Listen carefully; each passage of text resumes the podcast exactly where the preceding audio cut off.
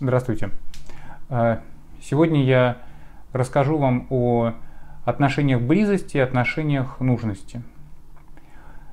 Довольно часто эти понятия смешиваются и подменяют друг друга, и получается много путаницы у людей в головах и в душах.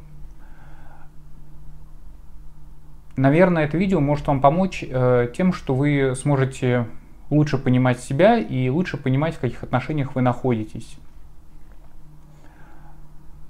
Что обычно мы называем близостью? С бытовой точки зрения близость – это отношения, которые длятся длительное время.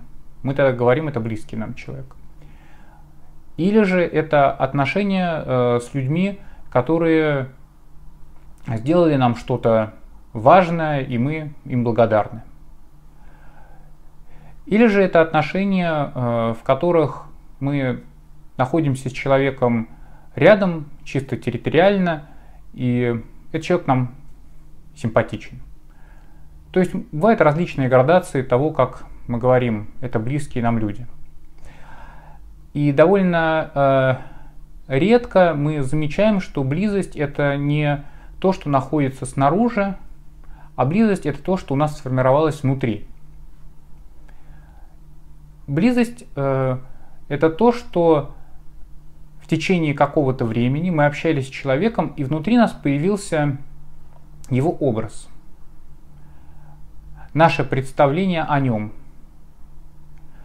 Это хорошее представление, которое нас там удовлетворяет, и мы готовы с ним жить.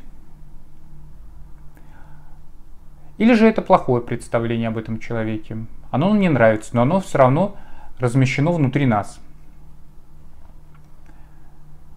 И тогда понятие близости приобретает совершенно другой контекст.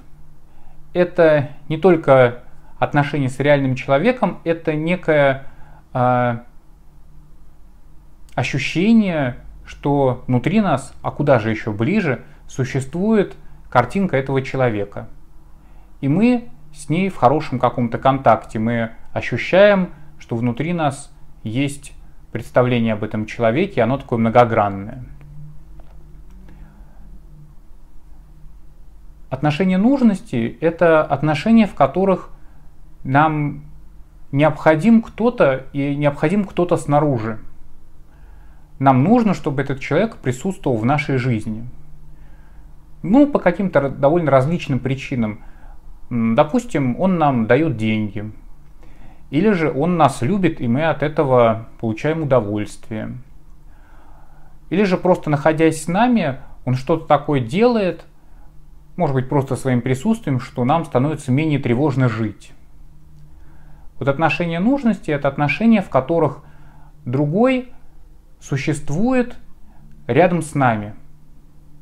И если он уходит, мы испытываем какой-то сильнейший дефицит и стараемся его вернуть. Или же завести какого-то другого нужного человека – и очень часто люди путают, когда у них близкие отношения и когда у них отношения построенные на нужде. Довольно сложно бывает ощутить, что человек нам близок. И эта сложность заключается в следующем. Наверное, это не единственная сложность, но вот одна из сложностей. Это то, что как только я ощущаю, что внутри меня есть образ этого человека, реальный человек, мне уже может быть не так важен. Я уже могу с ним меньше видеться, я могу его не теребить и стараться от него что-то получить, потому что внутри меня существует э, какое-то представление о нем, которое меня питает, меня удовлетворяет. Очень часто это происходит в отношениях между родителями и детьми, когда родители считают детей какими-то эгоистичными, которые не хотят их видеть.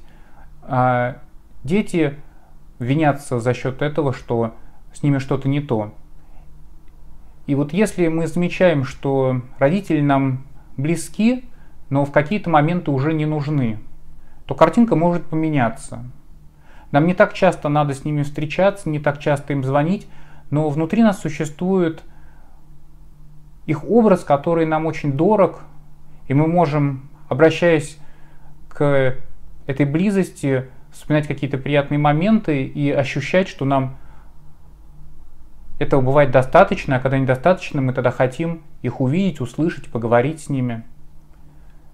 И мне кажется, что вот, э, постепенная такая эволюция отношений заключается в том, чтобы переходить от отношений нужности к отношениям близости.